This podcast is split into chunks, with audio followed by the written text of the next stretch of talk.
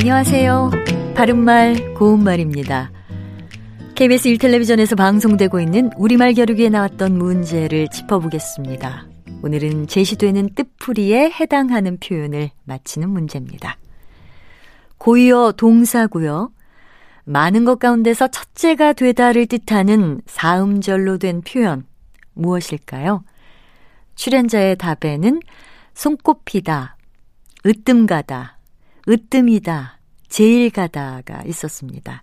이 중에서 정답은 으뜸가다입니다. 아, 예를 들어서 그 냉면집은 으뜸 가는 맛으로 항상 사람이 붐빈다. 이렇게 표현할 수 있습니다. 으뜸 자체는 명사입니다. 여러분도 잘 아시는 것처럼 으뜸은 많은 것 가운데 가장 뛰어난 것, 첫째 가는 것, 이런 뜻과 기본이나 근본이 되는 뜻의 의미를 갖고 있습니다. 그의 노래 실력은 전교에서 으뜸이다.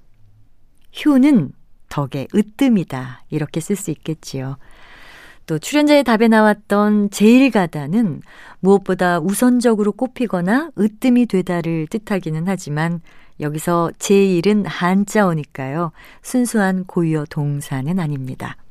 참고로 으뜸의 바로 아래가 되다란 뜻의 동사로 버금가다가 있는데요.